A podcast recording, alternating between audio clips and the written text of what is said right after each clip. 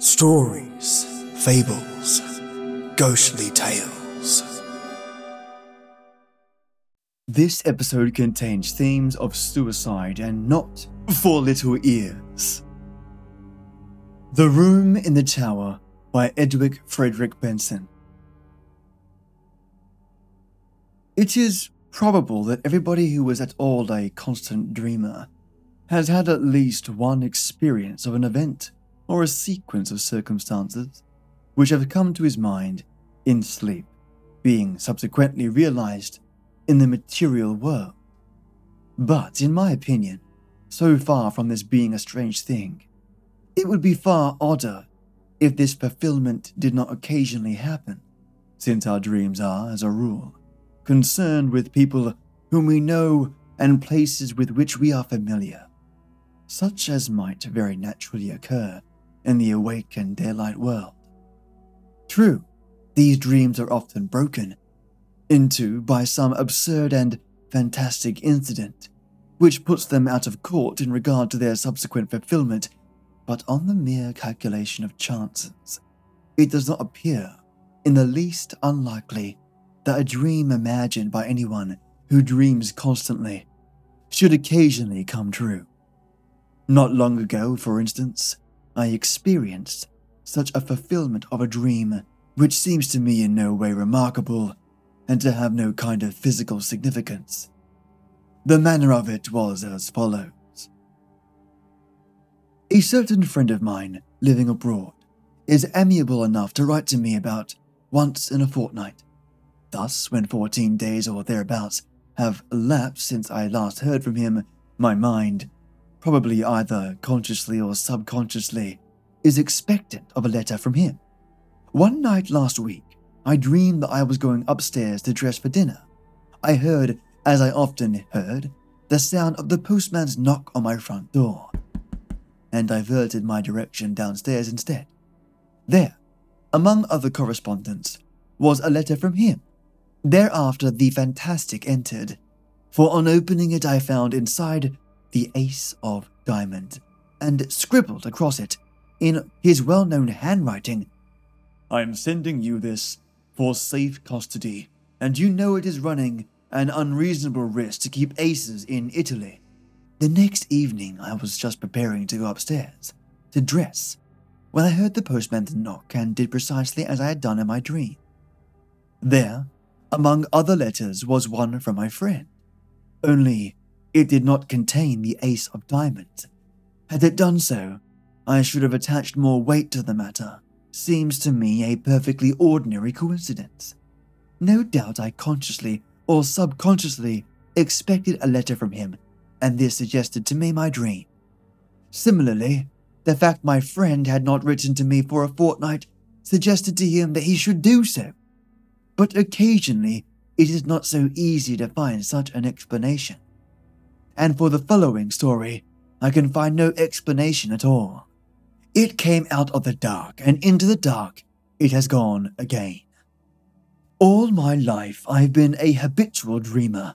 The nights are few, that is to say, when I do not find on awaking in the morning that some mental experience has been mine, and sometimes all night long, apparently a series of the most dazzling adventures befall me. Almost without exception, these adventures are pleasant, though often merely trivial. It is of an exception that I am going to speak. It was when I was about 16 that a certain dream first came to me, and this is how it befell. It opened with my being set down at the door of a big red brick house, where I understood I was going to stay. The servant who opened the door told me that tea was being served in the garden and led me through a low, dark, paralleled hall, with a large open fireplace onto a cheerful green lawn set round with flower beds. There were, grouped about, the tea table a small party of people, but they were all strangers to me except one, with the schoolfellow called Jack Stone, clearly the son of the house, and he introduced me to his mother and father and a couple of his sisters. I was, I remember, somewhat astonished to find myself here, for the boy in question was scarcely known to me, and I rather disliked what I knew of him.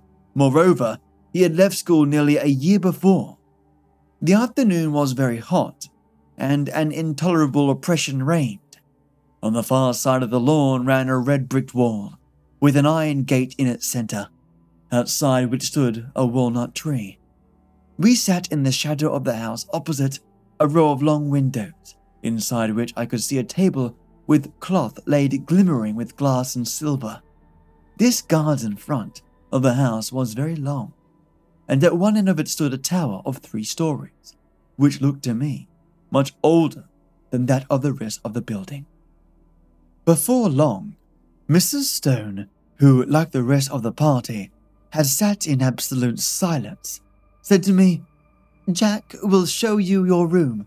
I have given you the room in the tower. Quite inexplicably, my heart sank at her word. I felt as if I had known that I should have that room in the tower and that it contained something dreadful and significant. Jack instantly got up, and I understood that I had to follow him in silence, we passed through the hall and mounted a great oak staircase with many corners, and arrived at the small landing with two doors set in it. He pushed one of these open for me to enter, and without coming in himself, closed it after me. Then I knew that my conjecture had been right. There was something awful in the room, in with the terror of nightmare growing swiftly and enveloping me. I awoke in a spasm of terror. Now, that dream or variations on it occurred to me intermittently for 15 years. Most often it came in exactly this form. The arrival, the tea laid out on the lawn, the deadly silence, succeeded by that one deadly sentence, the mounting with Jack Stone up to the room in the tower where horror dwelt, and it always came to a close in the nightmare of terror at that which was in that room, though I never saw what it was. At other times, I experienced variations on this same theme.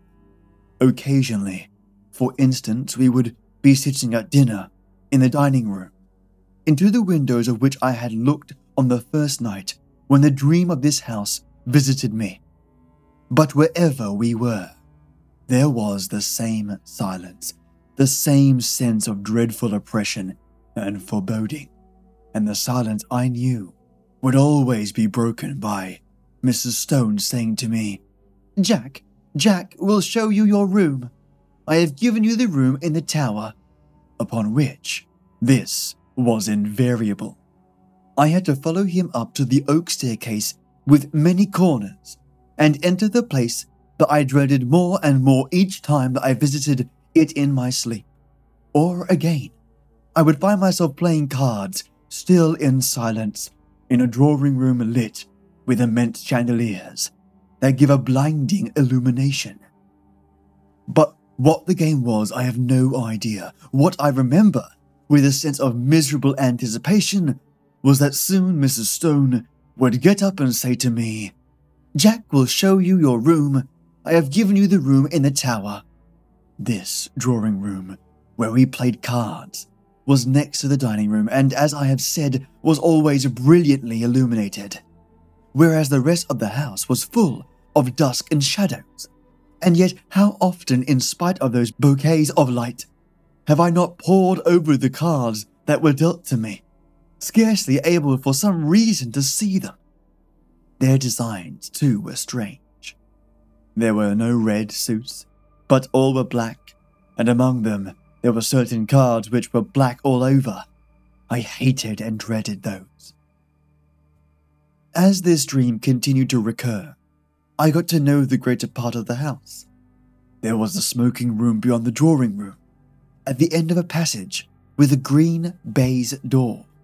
It was always very dark there, and as often as I went there, I passed somebody whom I could not see in the doorway coming out. Curious developments, too, took place in the characters that people the dream, as might happen to live to living personas. Mrs. Stone, for instance, who, when I first saw her, had been black haired, became grey, and instead of rising briskly as she had done at first, when she said, Jack will show you your room, I have given the room in the tower, got up very feebly, as if the strength was leaving her limbs. Jack also grew up and became a rather ill looking young man with a brown moustache, while one of the sisters ceased to appear, and I understood she was married. Then it so happened that I was not visited by this dream for six months or more, and I began to hope, in such inexplicable dread did I hold it, that it had passed away for good. But one night after this interval, I again found myself being shown out onto the lawn for tea, and Mrs. Stone was not there, while the others were all dressed in black. At once I guessed the reason, and my heart leapt at the thought that perhaps this time I should not have to sleep in the room in the tower, and though we usually all sit in silence, on this occasion the sense of relief made me talk and laugh as I had never yet done. But even then, matters were not altogether comfortable, for no one else spoke, but they all looked secretly at each other. And soon, the foolish stream of my talk ran dry, and gradually, an apprehension worse than anything I had previously known gained on me as the light slowly faded. Suddenly, a voice which I knew well broke the stillness the voice of Mrs. Stone saying, Jack, we'll show you your room. I have given you the room in the tower. It seemed to come from near the gate in the red brick wall that bounded the lawn, and looking up, I saw that the grass outside was so thick. It seemed to come from near the gate in the red brick wall that bounded the lawn, and looking up, I saw that the grass outside was sown thick with gravestones. A curious greyish light shone from them, and I could read the lettering on the grave nearest me, and it was In Evil Memory of Julia Stone. And as usual, Jack got up, and again I followed him through the hall and up the staircase with many corners. On this occasion, it was darker than usual, and when I passed into the room in the tower, I could only see the furniture, the position of which was already familiar to me. Also, there was a dreadful odour of decay in the room, and I awoke, screaming. The dream, with such variations and developments as I have mentioned, went on at intervals for 15 years. Sometimes I would dream it two or three nights in succession. Once, as I have said, there was an intermission of six months, but taking a reasonable average, I could say that I dreamed it quite as often as once in a month. It had, as is plain, something of nightmare about it, since it always ended in the same appalling terror, which, so far from getting less, seemed to me to gather every time I experienced it. There was, too, a strange and dreadful consistency about it. The characters in it, as I have mentioned, got regularly older death and marriage visited this silent family, and I never, in the dream, after Mrs. Stone had died, set eyes on her again. But it was always her voice that told me that the room in the tower was prepared for me, and whether we had tea out on the lawn or the scene was laid in one of the rooms overlooking it, I could always see her gravestone standing just outside the iron gate. It was the same, too, with the married daughter. Usually she was not present, but once or twice she returned again, in company with a man whom I took to be her husband. He, too, like the rest of them, was always silent. I had ceased to attach, in my waking hours, anything, any significance to it. I never met Jack Stone again during all those years, nor did I ever see a house that resembled this dark house of my dream. And then something happened. I had been in London in this year, up till the end of the July, and during the first week in August went down to stay with a friend in a house he had taken for the summer months, in the Ashdown Forest district of Sussex. I left London early, for John Clinton was to meet me at Forest Row Station, and we were going to spend the day golfing and go to his house in the evening. He had his motor with him, and we set off, about five in the afternoon. As a, after a thoroughly delightful day for the drive, the distance being some ten miles. As it was still so early, we did not have tea at the clubhouse, but waited till we should get home. As we drove, the weather, which up till then had been, though hot, deliciously fresh, seemed to me to alter in quality and became very stagnant and oppressive. And I felt that indefinable sense of ominous apprehension that I am accustomed to before thunder. John, however, did not share my views, attributing my loss of lightness to the fact that I had lost both my matches. Events proved, however, that I was right, though I did not think that the thunderstorm that broke that night was the sole cause of my depression. Our way lay through deep, high banked lanes, and before we had gone very far, I fell asleep, and was only awakened by the stopping of the motor, and with a sudden thrill, partly of fear, but chiefly of curiosity, I found myself standing in the doorway of my house of dream.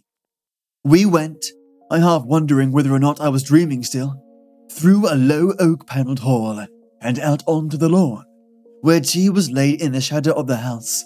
It was set in the flower beds, a red brick wall with a gate in it bounded one side, and out beyond that was a space of rough grass with a walnut tree. The facade of the house was very long, and at one end stood a three storied tower, markedly older than the rest. Here, for the moment, all resemblance to the repeated dream ceased. There was no silent and somehow terrible family, but a large assembly of exceedingly cheerful persons, all of whom were known to me. And in spite of the horror with which the dream itself had always filled me, I felt nothing of it now. That the scene of it was thus reproduced before me. But I felt intensate curiosity as to what was going to happen. Tea pursued its cheerful course, and before long Mrs. Clinton got up and at that moment I think I knew what she was going to say. She spoke to me, and what she said was, Jack, we'll show you your room. I have given you the room in the tower. At that, for half a second, the horror of the dream took hold of me again, but it quickly passed, and again I felt nothing more than the most intense curiosity. It was not very long before it was amply satisfied. John turned to me. Right up at the top of the house, he said, but I think you'll be comfortable. We're absolutely full up. By Jove, I believe that you are right, and that we're going to have a thunderstorm. How dark it has become. I got up and followed him. We passed through the hall and up the perfectly familiar staircase. Then he opened the door and I went in. And at that moment, sheer unreasoning terror again possessed me. I did not know what I feared, I simply feared. Then, like a sudden recollection, when one remembers a name which has long escaped the memory, I knew what I feared. I feared Mrs. Stone, whose grave with the sinister inscription, In Evil Memory, I had so often seen in my dream just beyond the lawn which lay below my window. And then once more the fear passed so completely that I wondered that there was to fear. And I found myself sober and quiet and sane in the room in the tower, the name of which I had so often heard in my dream, and the scene of which was so familiar. I looked around it with a certain sense of proprietorship and found that nothing had been changed from the dreaming nights in which I knew it so well. Just to the left of the door was the bed, lengthways along the wall, with the head of it in the angle. In a line with it was the fireplace and the small bookcase Opposite the door, the outer wall was pierced by two lattice paned windows, between which stood the dressing table, while ranged along the fourth wall was the washing stand and a big cupboard. My luggage had already been unpacked, for the furniture of dressing and undressing lay orderly on the washstand and toilet table, while my dinner clothes were spread out on the coverlet of the bed. And then, with a sudden start of unexplained dismay. I saw that there were two rather conspicuous objects which I had not seen before in my dreams. One, a life sized oil painting of Mrs. Stone. The other, a black and white sketch of Jack Stone, representing him as he had appeared to me only a week before in the last of the series of these repeated dreams. A rather secret and evil looking man of about 30. His picture hung between the windows, looking straight across the room to the other portrait, which hung at the side of the bed. At that, I looked next, and as I looked, I felt once more the horror of nightmare seize me. It represented Mrs. Stone, as I had seen her last in my dreams, old and withered and white haired, but in spite of the evident feebleness of body, a dreadful exuberance and vitality shone through the envelope of flesh, an exuberance wholly malign, a vitality that foamed and frothed with unimaginable evil. Evil beamed from the narrow, leering eyes. It laughed in the demon like mouth. The whole face was instinct with some secret and appalling mirth. The hands clasped together on the knee seemed shaking with suppressed and nameless glee. Then I saw also that it was signed in the left handed bottom corner, and wondering who the artist could be, I looked more closely and read the inscription Julia Stone by Julia Stone. There came a tap at the door, and John Clinton entered. Got everything you want? He asked. Rather more than I want, said I, pointing to the picture. he laughed. Hard featured old lady. By herself, too, I remember. Anyhow, she kind of flattered herself much. But don't you see? It's scarcely a human face at all. It's the face of some witch or some devil. He looked at it more closely. Yes, it isn't very pleasant. Scarcely a bedside manner, eh? Yes, I can imagine getting the nightmare if I went to sleep with that close by my bed. I'll have it taken down if you like. I really wish you would, I said. He rang the bell, and with the help of a servant, we detached the picture and carried it out onto the landing and put it with its face to the wall. By Jove! The old lady is a weight, said John, mopping his forehead. I wonder if she had something on her mind. The extraordinary weight of the picture had struck me too. I was about to reply when I caught sight of my own hand. There was blood on it, in considerable quantities covering the palm. I've cut myself somehow, said I. John gave a little startled exclamation. Why, I have too, he said. Simultaneously, the footman took out his handkerchief and wiped his hand with it. I saw that there was blood also on his handkerchief. John and I went back into the tower room and washed the blood off. But neither of his hand nor of mine was there the slightest trace of a scratch or cut. It seemed to me that, having ascertained this, we both, by a sort of tacit consent, did not allude to it again. Something in my case had dimly occurred to me that I did not wish to think about. It was but a conjecture, but I fancied that I knew the same thing had occurred to him. The heat and oppression of the air, for the storm we had expected was still undischarged, increased very much after dinner, and for some time most of the party, among whom were John Clinton and myself, sat outside on the path bounding the lawn, where we had had tea. The night was absolutely dark, and no twinkle of star or moon ray could penetrate the pall of cloud that overset the sky. By degrees, our assembly thinned. The women went up to bed, men dispersed to the smoking or billiard room, and by eleven o'clock my host and I were the only two left. All the evening I thought that he had something on his mind, and as soon as we were alone, the man who helped us with the picture had blood on his hand too. Did you notice? He said. I asked him just now if he had cut himself, and he said he supposed he had. But that he could find no mark of it. Now, where did that blood come from?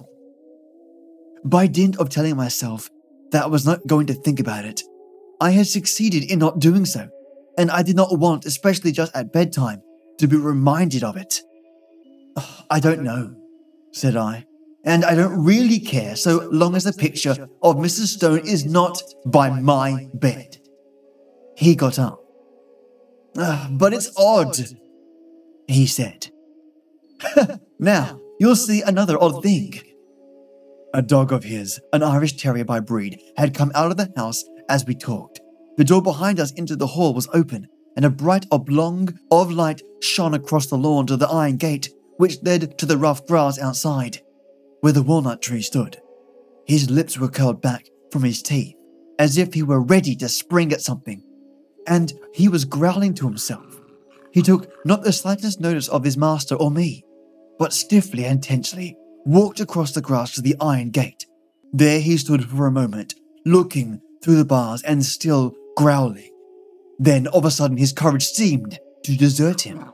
He gave one long howl and scuttled back to the house with a curious crouching sort of movement. He does that half a dozen times a day, said John. He sees something which he both hates and fears. I walked to the gate and looked over it. Something was moving on the grass outside, and soon a sound which I could not instantly identify came to my ears. Then I remember what it was. It was the purring of a cat. I lit a match and saw the purrer, a big blue Persian, walking round and round in a little circle just outside the gate, stepping high and ecstatically, with tail carried aloft like a banner. Its eyes were bright and shining, and every now and then it put its head down and sniffed at the grass. I laughed. the end of that mystery, I'm afraid. Here's a large cat having Walpurgis night all alone. Yes, that's Darius, said John. He spent half a day and all night there. But that's not the end of the dog mystery, for Toby and he are the best of friends. But the beginning of the cat mystery. What's the cat doing there? And why is Darius pleased while Toby is terror stricken? At that moment, I remembered the rather horrible detail of my dreams when I saw through the gate just where the cat was now, the white tombstone, with the sinister inscription. But before I could answer, the rain began, as suddenly and heavily as if a tap had been turned on, and simultaneously, the big cat squeezed through the bars of the gate and came leaping across the lawn to the house for shelter. Then it sat in the doorway, looking out eagerly in the dark. It spat and struck at John with its paw as he pushed it in in order to close the door. Somehow, with the portrait of Julia Stone in the passage outside, the room in the tower had absolutely no alarm for me. And as I went to bed, feeling very sleepy and heavy, I had nothing more than an interest for the curious incident about our bleeding hand and the conduct of the cat and dog. The last thing I looked at before I put out my light was a square empty space by the bed, where the portrait had been. Here, the paper was of its original full tint of dark red. Over the rest of the walls, it had faded. Then I blew out my candle and instantly fell asleep. My waking was equally instantaneous and I sat bolt upright in bed under the impression that some bright light had been flashed in my face. Though it was now absolutely pitch dark, I knew exactly where I was in the room which I had dreaded in dreams. But no horror that I ever felt when asleep approached the fear that now invaded and froze my brain.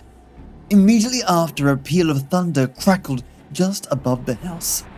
But the probability that it was only a flash of lightning which awoke me gave no reassurance to my galloping heart. Something I knew was in the room with me, and instinctively I put out my right hand, which was nearest the wall, to keep it away, and my hand touched the edge of a picture frame hanging close to me.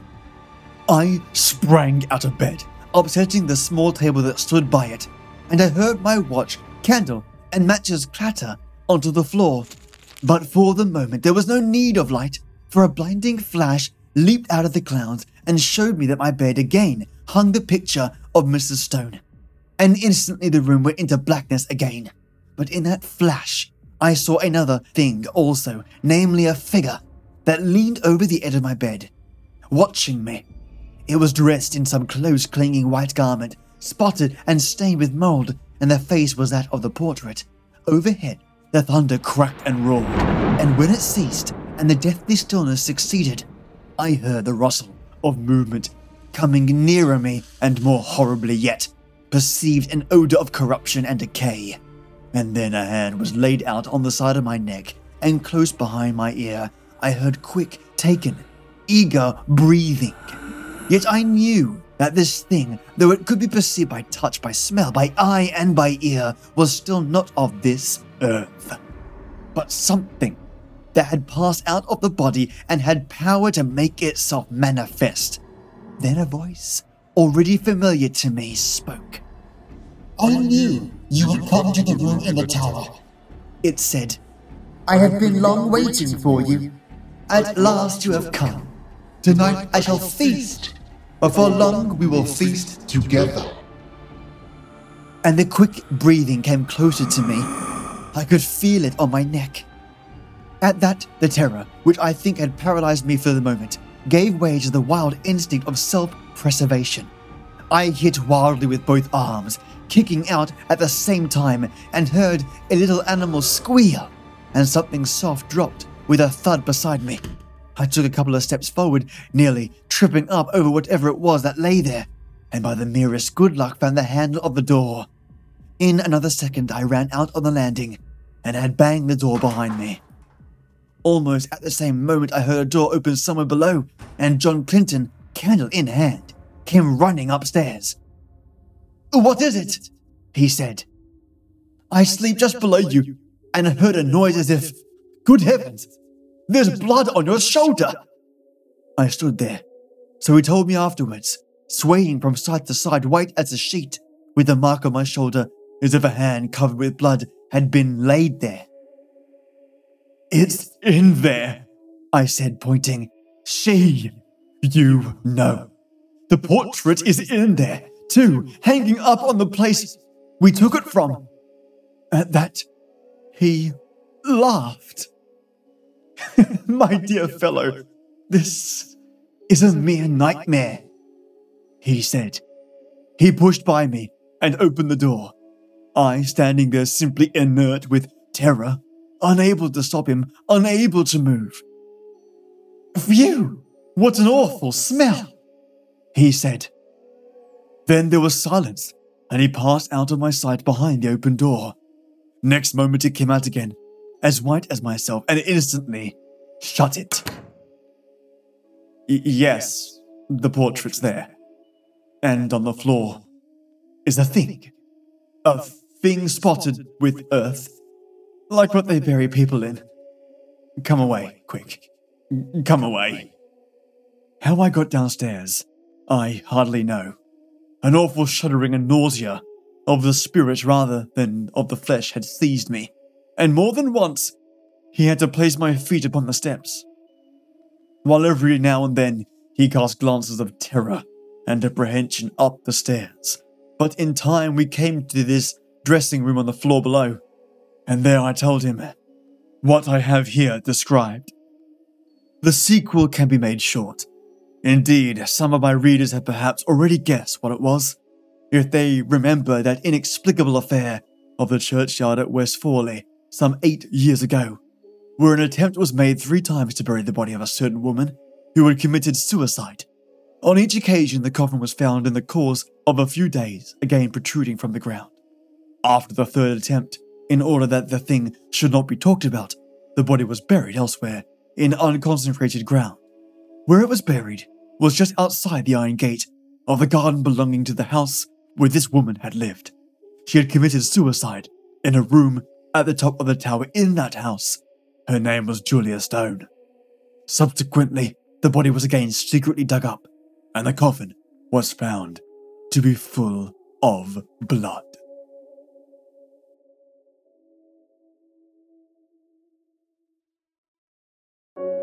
Good day, you living legends, you. Yes, you, the listener. Thank you for taking the time to listen Today's episode is such a classic written by Edward Frederic Benson in 1867 with the very early days of possession, vampirism, and blood law. That's why I call this one the Blood Engorged Coffin, aka Bloodomancy. Initially, I thought this was going to be a Dorian Gray sort of tale, then as I read it, I realized that this was so blood magic infused with a touch of animal metamorphism and mysticism. Goodness, what a read and a tongue twister, and I hope you all enjoyed it. For all my patrons, you get to see today's artwork for the episode. Oh, yeah, coffins, blood everywhere, and all sorts of awesome, nasty jazz. Brought to you by Artificial Intelligence. Now, I want to take the time to thank my superstars, those that support me through Patreon, which is a donation based service that keeps the lights on and the podcast machine turning. First, I'm blessed to have the God tier supporter, Matto Superstar Power, at the Ode Knight Tea Titan tier. Another tongue twister. Good sir and good friend, all of today's episode was sponsored by your support, and I was able to really twist and turn the audio in certain places to make it shine using the RX9 software. I've also used a couple of key plugins that I wouldn't otherwise have access to to create a really unique listening experience.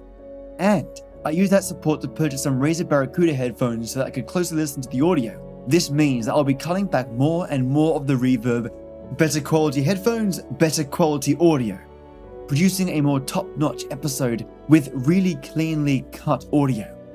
I hope you're noticing it bit by bit. Every episode, it gets that little bit better. Thank you, mate. You are a legend of gigantic proportions. What a superstar you are, Matto. Cannot thank you enough, mate. And my white tea warlord, Lezukasaurus Rex, mate, thanks to you, I have access to pan management, which is essentially a phasing tool that I can implement inside my audio. What does it do? It helps me shift and alternate left to right channels and do some really complex neural audio planning. There are some hiccups with the tool, as it can be difficult to use, but it produces realistic positional audio. So when someone drops a pin to your left of your ear or drops, you know, a matchstick to your right, it can actually almost replicate it in real life. Not 100% there, but I'm getting there. Whilst a lot of other tools don't even come close to replicating that at all. So the phase shifting from left to right channel and the audio sneaking into your ear is all pan management's doing. Thank you, Leza, for being so darn amazing and giving me access to tools like that. Cheers. You're awesome. And of course, the superstars that put a belt in my step every Monday, I'm lucky to have these people supporting me. Chad Warren, Just Heather, Juicebox Andy, Peter Raffaele, Michelangelo Iacone, divided by zero, Leah Fassig, Elia Arcane, Solstra, and Paige Kramer.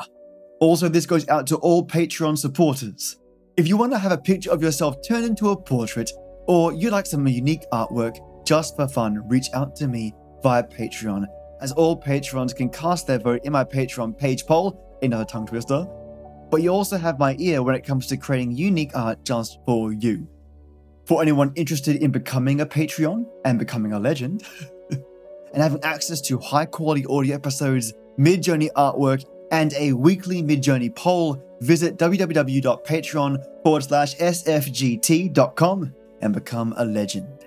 Now, when you find that right story, the one that's hunky dory, the page that strikes you deeply, where the feeling resides sweetly, it's the storyteller's job to bring those thoughts to life, and I'm thankful for the time you spent and my chance to spark that light. Thank you, you amazing listeners, my friends, and my supporters alike, for your time today and the next. Until next time, good night.